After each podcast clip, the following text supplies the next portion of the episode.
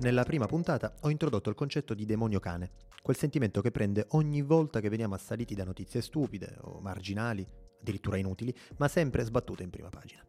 Notizie che sono la spia di dinamiche più complesse ed esolanti.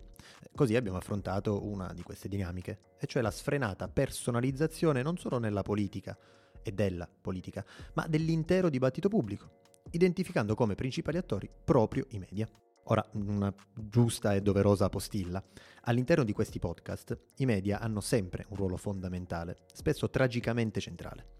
Il motivo è semplice, sono loro in prima battuta a concorrere nella formazione della coscienza collettiva, orientano il dibattito pubblico, determinano l'opinione pubblica. Quel sistema cioè di credenze sulla cosa pubblica che si afferma con l'idea moderna di democrazia rappresentativa e che non a caso Locke definiva come governo dell'opinione.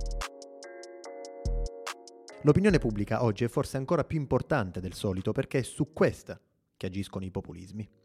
Ora, magari preferiscono parlare di sentiment, ma sempre di opinione pubblica stiamo parlando. Le continue call to action sui social dei partiti o dei politici, l'esasperato ricorso ai sondaggi da parte dei media, la centralità data alle reazioni del famigerato internet, sono tutte come le varie postazioni luccicanti delle giostre di un paese che è diventato opinionland. C'è solo un problema, siamo sicuri di aver ben chiaro cosa sia un'opinione?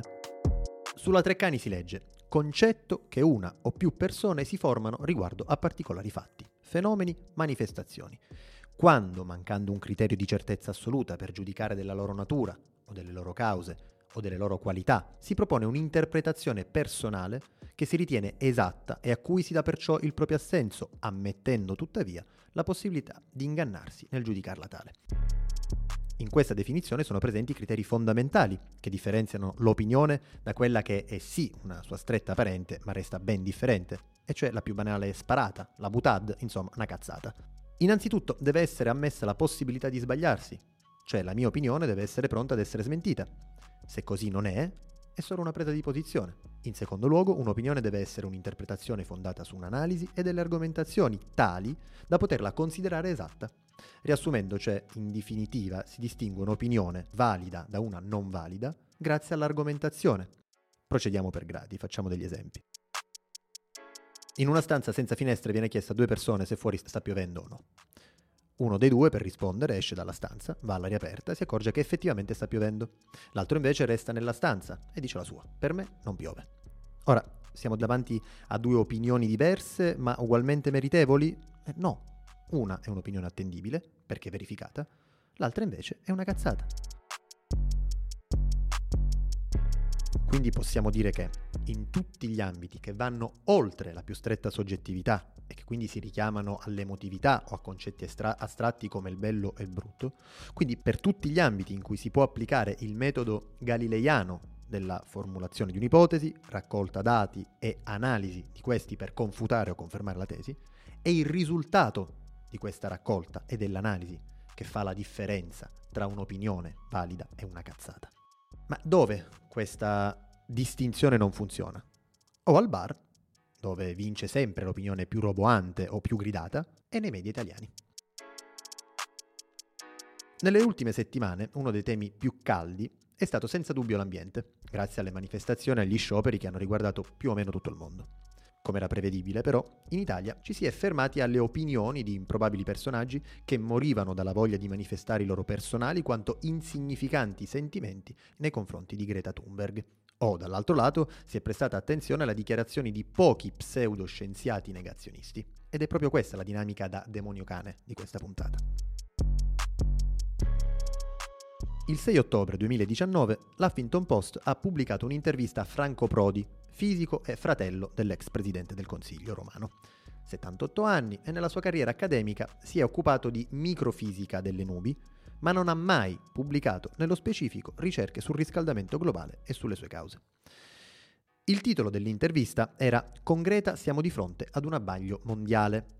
Ora, tra una moltitudine di affermazioni del tutto false, messe benissimo in fila da un articolo di pagella politica, dal titolo Gli errori di Franco Prodi sul clima, il succo dell'intervista era, ok, la Terra sta attraversando un periodo di cambiamenti climatici, ma dire che la causa è l'uomo è scientificamente infondato. Ecco, questa è scientificamente una cazzata. Come ha raccontato Alessia Poldi in un ottimo articolo sul nostro sito, uno studio del 2013 pubblicato su Environmental Research Letters ha mostrato che già nel 2013 il 97% degli studiosi del clima erano d'accordo nello stabilire la responsabilità umana sui cambiamenti climatici. Una percentuale salita addirittura al 99% quest'anno. E se c'è qualcuno che sta già gridando all'effetto della censura del pensiero unico, fa prima tacere, perché è stato dimostrato come quel 3% di pubblicazioni negazioniste fosse pieno di errori nel metodo, nelle premesse e nei risultati. In uno studio pubblicato due anni fa su Theoretical and Applied Climatology, gli scienziati hanno analizzato i lavori di quel 3% uno ad uno, provando a rifare i calcoli. Tutti erano pieni di errori tali da renderli non replicabili mentre proprio sulla possibilità di replicare uno studio si basa l'assunto della scienza, che solo in questo modo può mettere alla prova la fondatezza di un'idea, di un'opinione. Quando in quegli studi si correggevano poi gli errori, le conclusioni si allineavano perfettamente a quelle del restante 97%. Quindi, scientificamente, chi sostiene che il surriscaldamento globale non esista ignora la totalità del mondo scientifico che concorda sulla presenza e importanza di questo fenomeno. E quindi si sta semplicemente dicendo la prima stupidaggine che si ha in testa. Chi invece in maniera più subdola sostiene che sì, magari ci stiamo riscaldando un po', ma non esiste un legame diretto fra il surriscaldamento globale e le attività umane, sta volutamente ignorando il 99% del mondo scientifico. Sta appoggiando finti esperti che hanno modellato numeri sostanzialmente a caso alcuni addirittura contro le regole della fisica. Quindi, nonostante i nostri media si ostinino a parlare di dibattito sul riscaldamento globale, in ambito scientifico non esiste alcun dibattito, c'è un accordo unanime nel dire che le attività umane hanno concorso ad aumentare da fine 800 a oggi la temperatura media della Terra. Eppure, nonostante sia chiara l'infondatezza delle teorie negazioniste, queste continuano ad avere uno spazio spropositato. Perché tv e giornali sono pieni di queste opinioni da bar.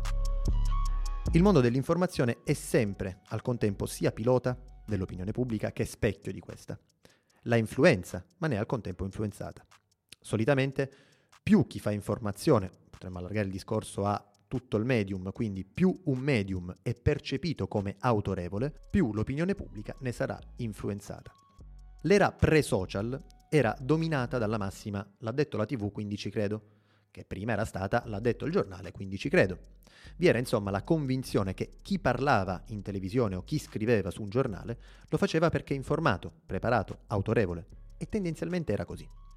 Ora, ovviamente tutto questo credito ha il suo risvolto negativo, e cioè l'abuso che i mass media possono fare di questa fiducia. Come siamo arrivati però a dare più peso mediatico ai cantastorie che agli scienziati come fa un'opinione fondata sul nulla ad avere la stessa risonanza di un'opinione scientifica. Ad un certo punto, tutta quella fiducia riversata nell'autorevolezza e nell'attendibilità di tv e giornali è cessata. Si è affermata invece la consapevolezza che una tv di Stato o degli editori possano avere anche altri interessi al di là di quello di informare e fin qui tutto bene, questo è un passaggio positivo e costruttivo per un'opinione pubblica, perché porta a conoscere sempre di più, instilla una volontà di informarsi, di andare oltre quell'informazione. Poi è arrivata la TV commerciale, la corrida e il berlusconismo, e l'idea che tutti possono dire la loro su qualsiasi cosa e avere non solo i 15 minuti di celebrità, ma se sostieni di avere le prove dell'esistenza dei puffi e lo fai mentre vai in giro in mutande ballando il cia cia cia, te ne do anche un'ora di celebrità. E così, d'un tratto, l'esperto non solo non andava più di moda, ma era visto come un rivale, pronto a derubarci del nostro scampolo di fama. Diventava il nemico. Barboso, professorone, bacquettone, vecchio. Lo scetticismo ha scavato poi così in profondità che non ha intaccato solo la propensione a credere a ciò che l'esperto dice, ma ha colpito l'essenza stessa dell'esperto. La domanda è diventata quindi esperto perché? Chi lo ha reso tale? E chi l'ha detto che i titoli rendono la sua opinione più fondata della mia? Ora, questo può valere, come si diceva in principio, per tutti gli ambiti che vanno al di là della soggettività e che richiamano l'emotività o concetti astratti come il bello e il brutto o come la giustizia. Ma se un professore di economia mi spiega cos'è lo spread e come influisce sui mutui, io non posso rispondere questo lo dice lei, perché il punto è proprio quello. Sì, lo sta dicendo lui e ha ragione. Il giorno che arriverai con la dimostrazione empirica che lo spread non influisce sui mutui, allora potremo parlare della tua opinione, che per il momento resta infondata, anzi del tutto errata. Ma allora perché economisti improvvisati, Novax, finti scienziati, pseudo esperti di clima che non hanno mai pubblicato nulla a riguardo trovano così tanto spazio? Il punto è che i media rispondono ad una necessità diversa da quella scientifica. In tv al giusto e sbagliato si sostituisce il fa ascolti o non fa ascolti. In un giornale il criterio diventa vende copie o non vende copie, fa click o no. Questo però non dovrebbe valere negli spazi di informazione. Fin quando troviamo delle teorie strampalate a Ciao Darwin, possiamo anche farcene una ragione, restano confinate dentro uno spazio già volutamente ridicolo e percepito come tale. Ma quando queste opinioni trovano spazio nei contenitori di informazione o addirittura veicolate da giornalisti, è lì che sta il dramma. Perché in quel momento non ha più importanza se un'opinione è credibile o no. Basta solo che quell'opinione abbia acquisito l'autorevolezza per stare in quel contesto. I Novax hanno vinto quando si invitava su Rai 2, sulla televisione pubblica, Red Ronnie per fargli dire che vaccinare i bambini è demenziale. I terapiattisti hanno vinto quando i giornali italiani hanno riportato le parole di Beppe Grillo, che in vista del convegno sulla terra piatta li ha legittimati dichiarando voglio stare in mezzo a un po' di cervelli che non scappano davanti a nulla, nessuna legge della fisica è definitiva. I negazionisti del riscaldamento climatico vincono ogni volta che esce un'intervista ad un finto esperto che nega decenni di ricerche scientifiche. Ed è indicativo anche il fatto che ormai il termine negazionista non abbia più quell'accezione prettamente negativa che aveva solo fino a qualche tempo fa, quando la si usava quasi esclusivamente per indicare chi, contro qualsiasi evidenza storica, nega l'olocausto.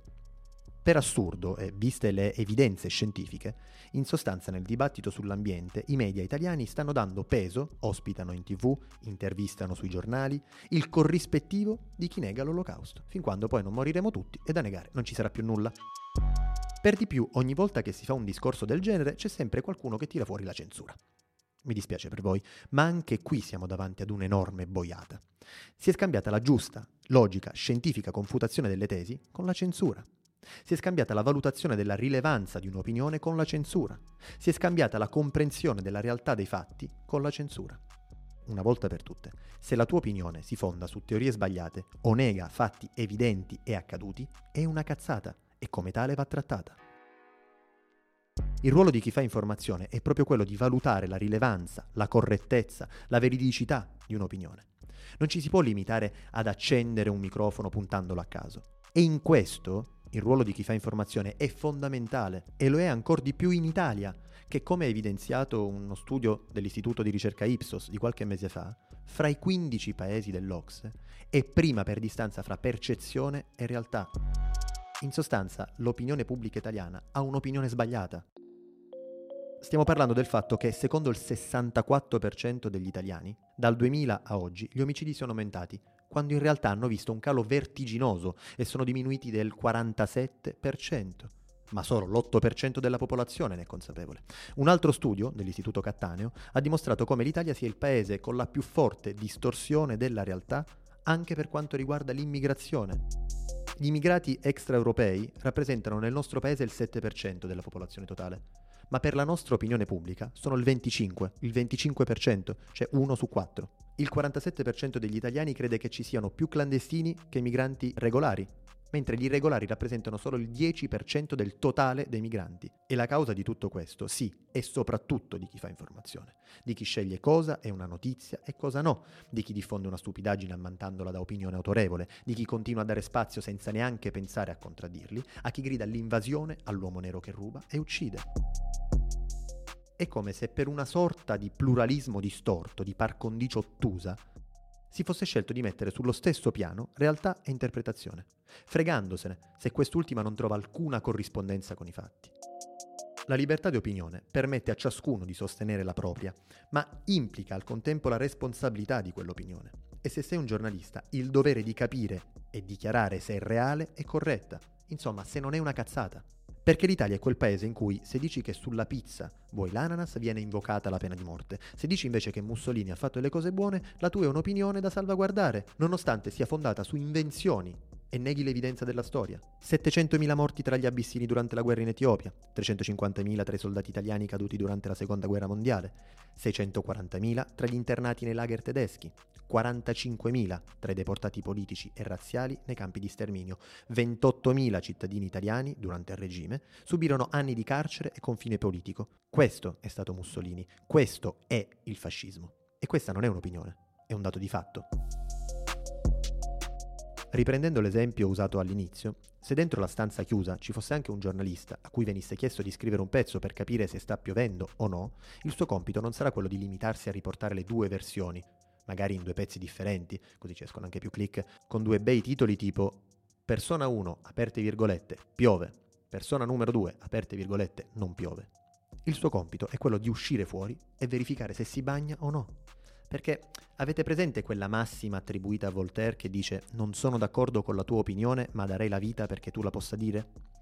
Ecco, è riferita ad un'opinione fondata, non ad una boiata. E volete sapere un'altra cosa? Quella frase Voltaire non l'ha mai né detta né scritta. È una cazzata.